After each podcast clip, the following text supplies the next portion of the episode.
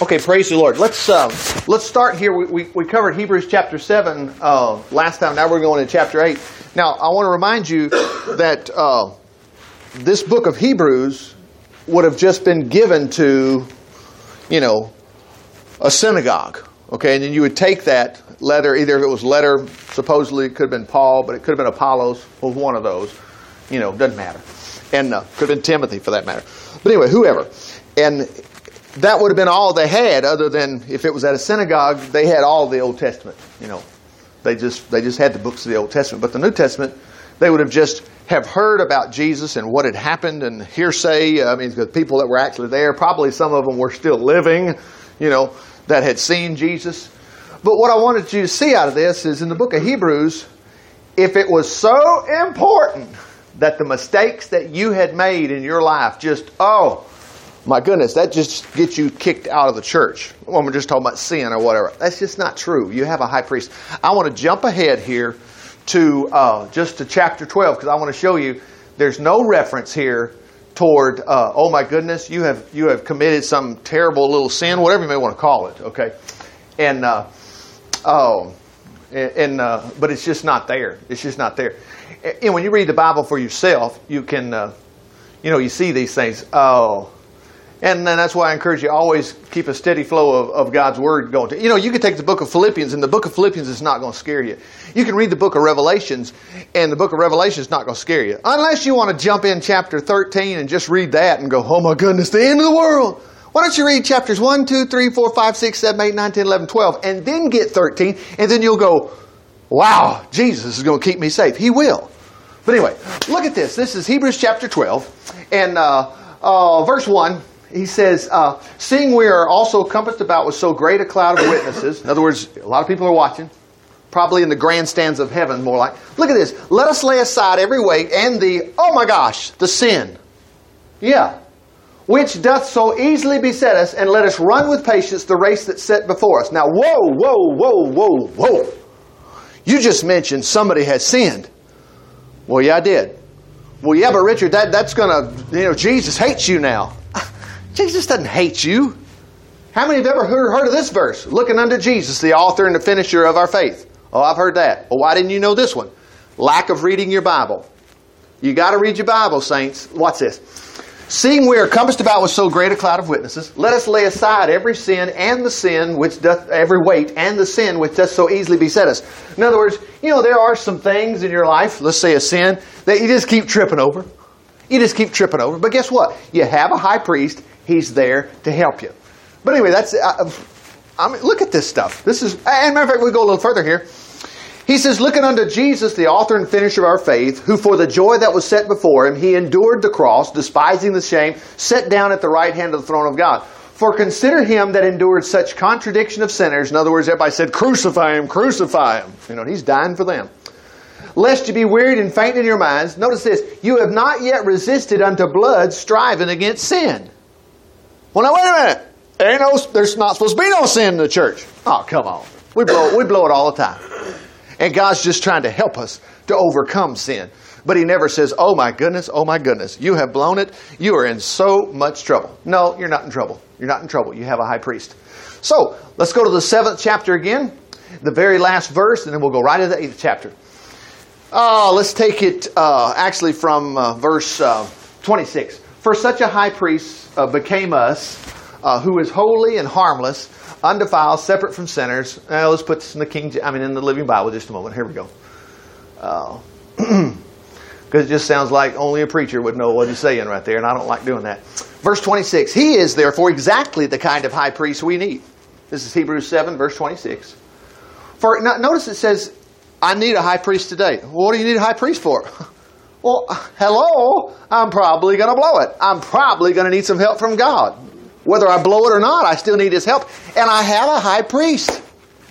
It just reminds me, and I'll never will stop saying this. Hannah came to the church, shall we say, to the high priest, which was Eli. She was childless. She could have no kids, and it broke her heart. And she was crying outside the church. Eli thought, You're drunk. Now, I've told this a million times, but I don't want us to ever forget it. Because when I get to the question about what she named that child, I want you to be able to say, I'll tell you what his name is. Hint, his name's Sam, okay. But hint, what does Sam mean? It means asked of God. It's just like it was a no brainer to Hannah. How many people you know named Hannah? How many people you know named Sam? That's just where the heritage comes back to. But anyway, he says to Hannah, he says, You need to go away, go drink somewhere else. And she says, No, no, I'm not drunk. I'm just sorrow of heart. And Eli, what does he do as a high priest? This is your high priest talking to you. Just say you're Hannah. Just tell God what your problem is. She looked at Eli and said, I have no child. I am barren. Eli, the high priest, says, Hold on a minute. Let me ask God if it's okay. No, Eli never says that. He says, The Lord grant you your petition. And he was criminal as far as a high priest. His sons were bringing in prostitutes into the temple. Oh, it was terrible. They were stealing the offerings that were coming from the people. They were only supposed to get so much of the meat, and these two sons were taking all of the meat. It was horrible, and they were priests. But I tell you what, this priest knew what he was supposed to do before God, and it was, the Lord grant you your petition. And it happened. And she had that little child named Samuel, which means, the scripture says, you don't even have to look it up. It says in the verse, this is in 1 Samuel chapter 1, asked of God. Wow. Praise the Lord. And that wasn't the only child she had. She had a bucket load of kids. I mean, a bunch of kids. I think it was about 10 or 11. Anyway, he is exactly the kind of high priest we need. Thank God you've got a high priest too. For he's holy and blameless, unstained by sin, undefiled by sinners. And you know what? He's your best friend. He's perfect. He's not like, well, I, I can't go before God because I need somebody to represent me too. No, he's perfect. He never needs, needs the daily blood of animal sacrifices as the other priests did to cover over, his, over their own sins and then the sins of the people. For he uh, finished all sacrifices once and for all when he sacrificed himself on the cross ladies and men alike, if you have a tattoo or, or you keep a little, uh, uh, like there's one, there's a cross right here or a necklace with a cross, that is a good thing to have. It's a good thing to know what that means when you see a cross. When you see a cross, it's Jesus made a way for you to have access to heaven, and all heaven's got to offer for you. Verse 28 Underneath the old system, even the high priest were weak and sinful men who could not keep from doing wrong. But later on, God appointed by his oath his son, who is perfect forever. Now, remember about the oath? The oath was, I swear. So God swore. Now, when you swear, that means you swear by God. God just swore by himself. When you swear, you're just invoked somebody to make you keep this promise. So don't ever think God will ever change his promise. He's not. So here we go, the eighth chapter. What, are, what we are saying is this Christ, whose priesthood we have just described, is our high priest. Now you want to remember this. He is our high priest. Don't ever think Jesus is just bored up there waiting until he decides, I'm going to come get y'all. I'm ready to come get He is busy. I go to prepare a place for you. Remember that? John chapter 14. And not only that, look at this. He ministers, he didn't say ministered, he ministers in the temple in, in heaven. Yeah. See, the people that wrote the Bible didn't just write what they wanted to. Moses was instructed to write down, he wrote Genesis supposedly, Genesis, Exodus, Leviticus, Numbers, Deuteronomy, the first five books. And God told him specifically how to build the earthly tabernacle, okay? It was a tent, had the holies of holies. But the reason God told him to make it this particular way, because there was a heavenly holy of holies. So here's what he says. He ministers in the temple in heaven the true place of worship built by the Lord, not by human hands. And since every high priest is appointed to offer gifts and sacrifices, let me stop right here. Here's another point. Where's Jesus when you need him? Guess where he is? He's in that temple for you and I right now. That's the reason he's not here. We're down here trying to tell other people about Jesus. We're down here still trying to populate the earth with our family. We're down here with our families and whatever and trying to overcome all the things the enemy are trying to do. One day it'll all be wrapped up, but right now where is Jesus when you need him? He's in the perfect spot. He's your high priest in heaven and he is working. He's just like uh, Eli was, except he's a whole lot better, telling Hannah, Don't you worry about kids, got you covered. The Lord grant you your petition. He's just like when he was talking to David. You know, David was fearless in battle because he knew God would deliver him. David was fearless when he was faced with sickness and whatever. He knew God would heal him. And you should be the same way. So he's minister in heaven, the true place. Okay, whatever. Verse 3 And every high priest is appointed to offer gifts and sacrifices. Christ must make an offering too. The sacrifice he offers is far better than those offered by earthly priests. But even so, if he were here on earth, he wouldn't be permitted to be a priest because down here the priests still follow the old uh, system of sacrifices. Now he's just reminding us that the system changed. Otherwise, we're going to have to have a Passover lamb slain. You know, we got to still have the Passover. And we got to still, when we blow it, we got to go get a goat and kill it. We got to lay hands on a goat and send it out in the wilderness, whatever. We don't have to do that anymore. Verse 5 Their work is connected with a mere earthly model of the real tabernacle in heaven. Aren't you glad heaven's a real place? I mean, the Bible doesn't act like, you know, we sure hope. No, the Bible's inferring plainly that when you die, when you pass out of here, we are going to be in heaven. To be absent from the Lord, I mean, absent from the body, present with the Lord. Paul wrote and he said, uh, you know, to depart and be with Christ is far better. What is it? Well, there's a tabernacle in heaven. For when Moses was getting ready to build the tabernacle, God warned him to follow exactly the pattern of the heavenly tabernacle as shown to him on Mount Sinai. Remember, Moses was gone for about a month. He was up on top of that mountain. The people thought Moses is dead. Oh, I don't know where he is. You know, he was up there with God. These are just interesting things that make me think. And you know what? Men did not write this book. Well, they wrote it down, but they got it from God. I never would have come up with this. but this is real. Moses was specifically, and God warned him to create this earthly tent with the Holy of Holies, whatever, the, the Ark of the Covenant. Remember, the Ark of the Covenant it's going to have, and it's going to tell us in a minute, it's going to have the rod that Aaron had that budded. It was supposed to be dead. It's like a stick on the ground, and all of a sudden it starts having flowers. It's not even planted. It's got some manna in there, and it had the two tablets of the Ten Commandments. Anyway, here we go, verse 6. But Christ, as a minister in heaven, has been rewarded with a far more important work than those who serve under the old laws because of the new agreement that he passes on to us from God contains far more wonderful promises. Did you see that? It didn't say promise, but promises.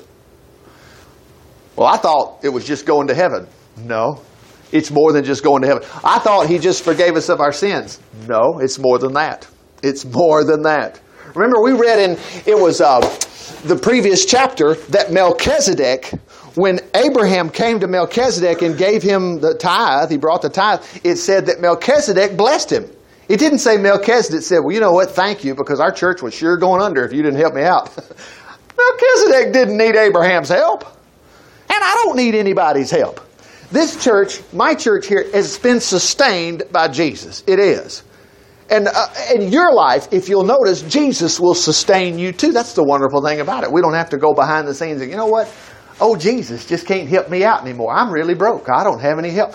That'll never happen, not unless you whine yourself silly. But don't. God will help you. David put it this way He said, I have been old and I have been young, and I have never seen the righteous forsaken. That's what David said. I've never seen him out there with a cardboard sign saying, I'm broke and I love Jesus. You know, I mean, uh, you've probably seen somebody do that, but if you'll check them out, praise the Lord, they're not praying. If you'll pray, God will help you.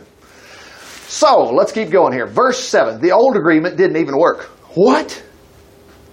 The old agreement didn't even work. Well, God knew that. It was just a temporary system until Jesus got here.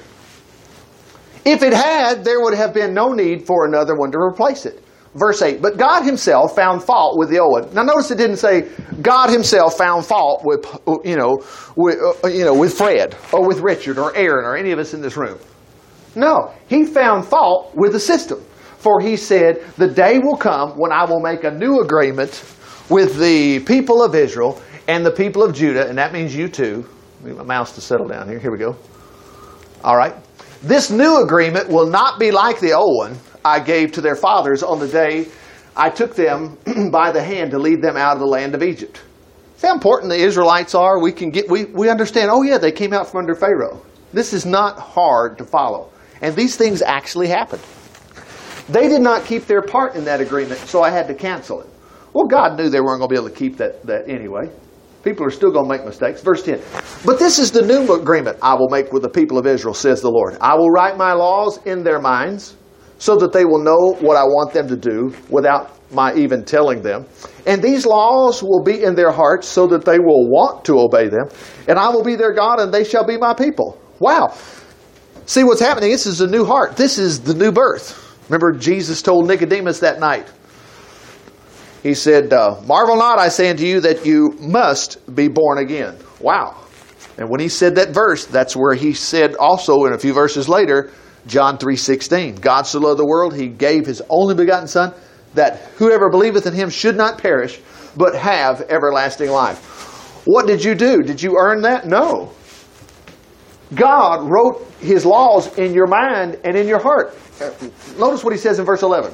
This is all God's responsibility. And no one will need to speak to his friend or neighbor or brother and saying, You too should know the Lord.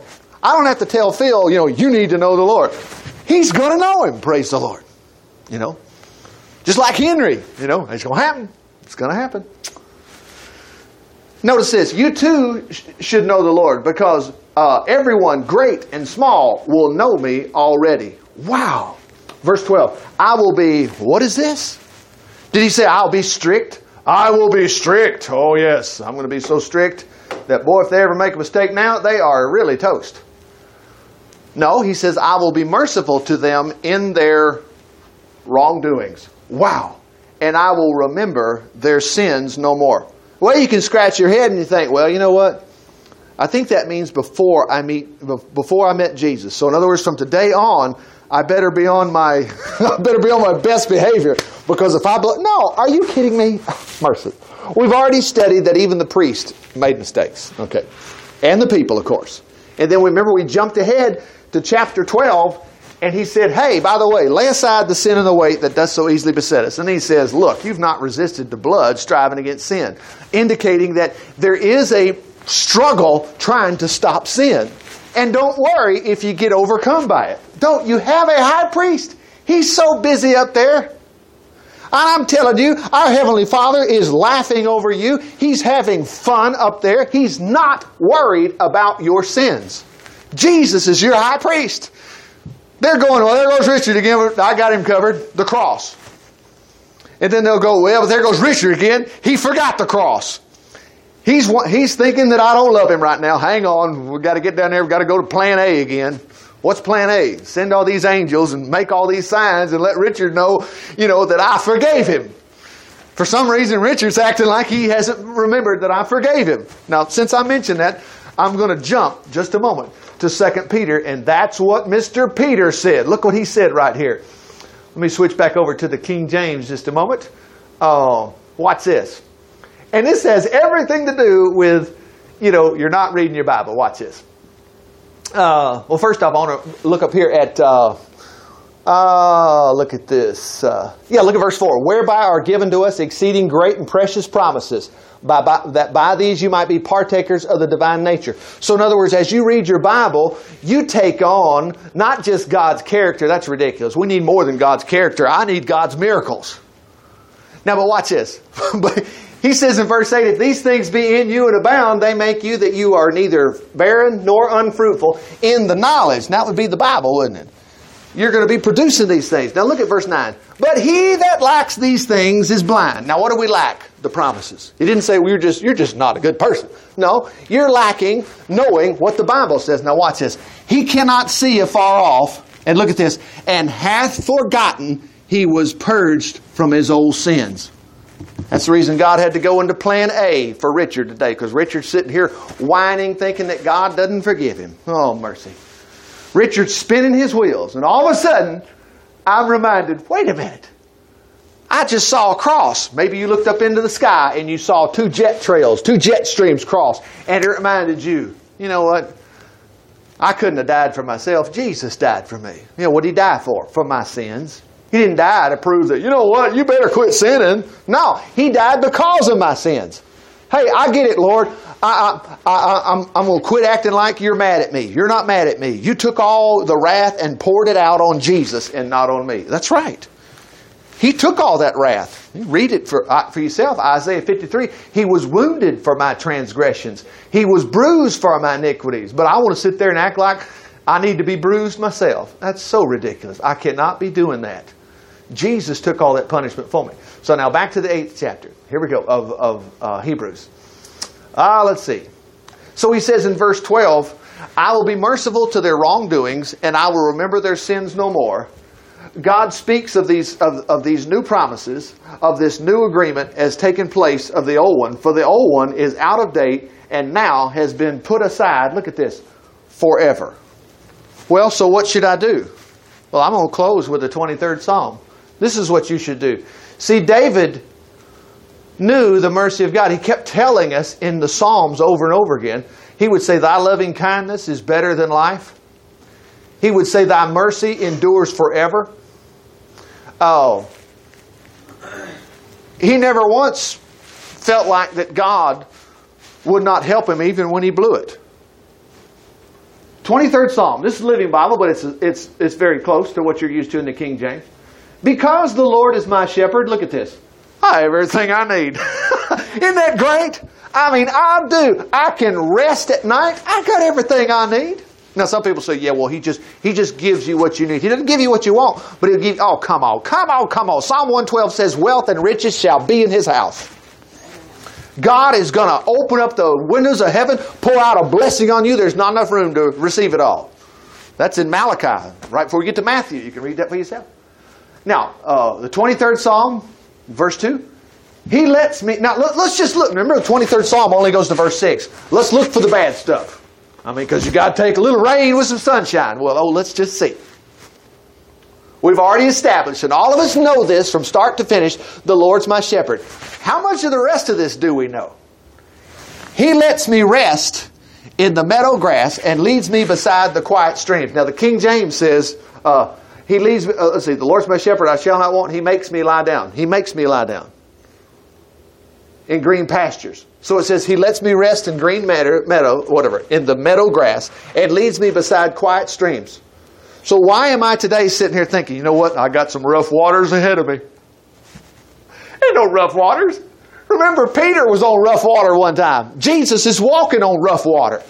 And Peter says, you know, if that's you, Lord, I can do it too. That's the way you should interpret that.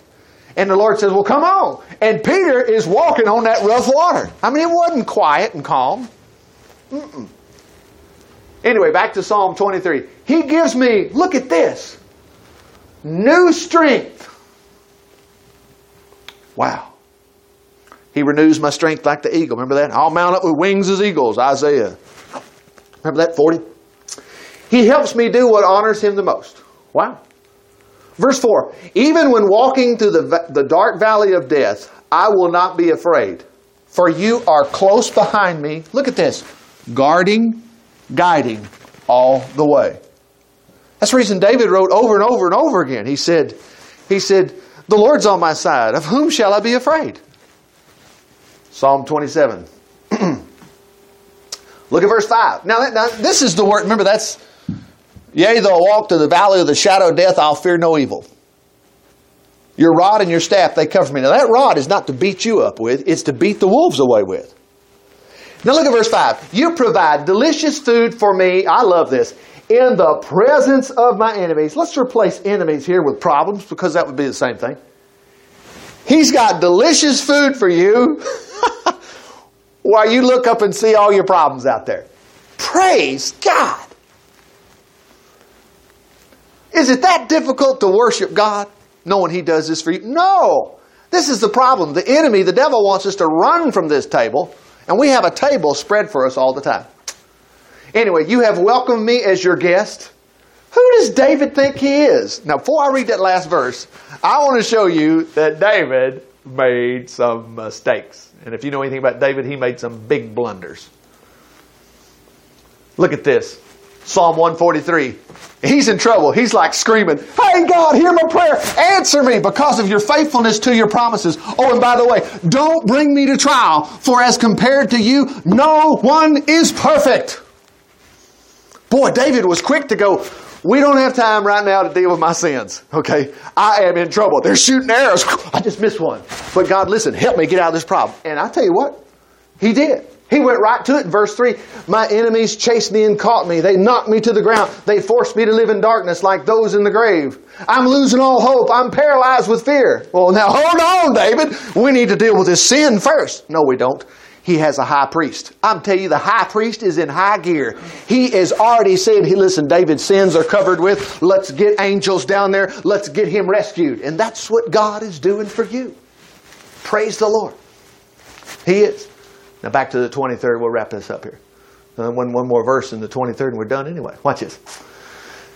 Look at this. You provide delicious food for me in the, in the presence of my enemies. I don't care what the devil's doing. It's kind of like America.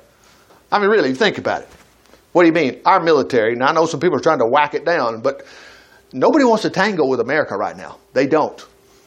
I mean, in World War II, when they tangled with America, they just what? What's the phrase we've heard over history? You know, they just woke up the sleeping giant. Oh no! When they took down Pearl Harbor, uh oh! Now you done it. You blown it now.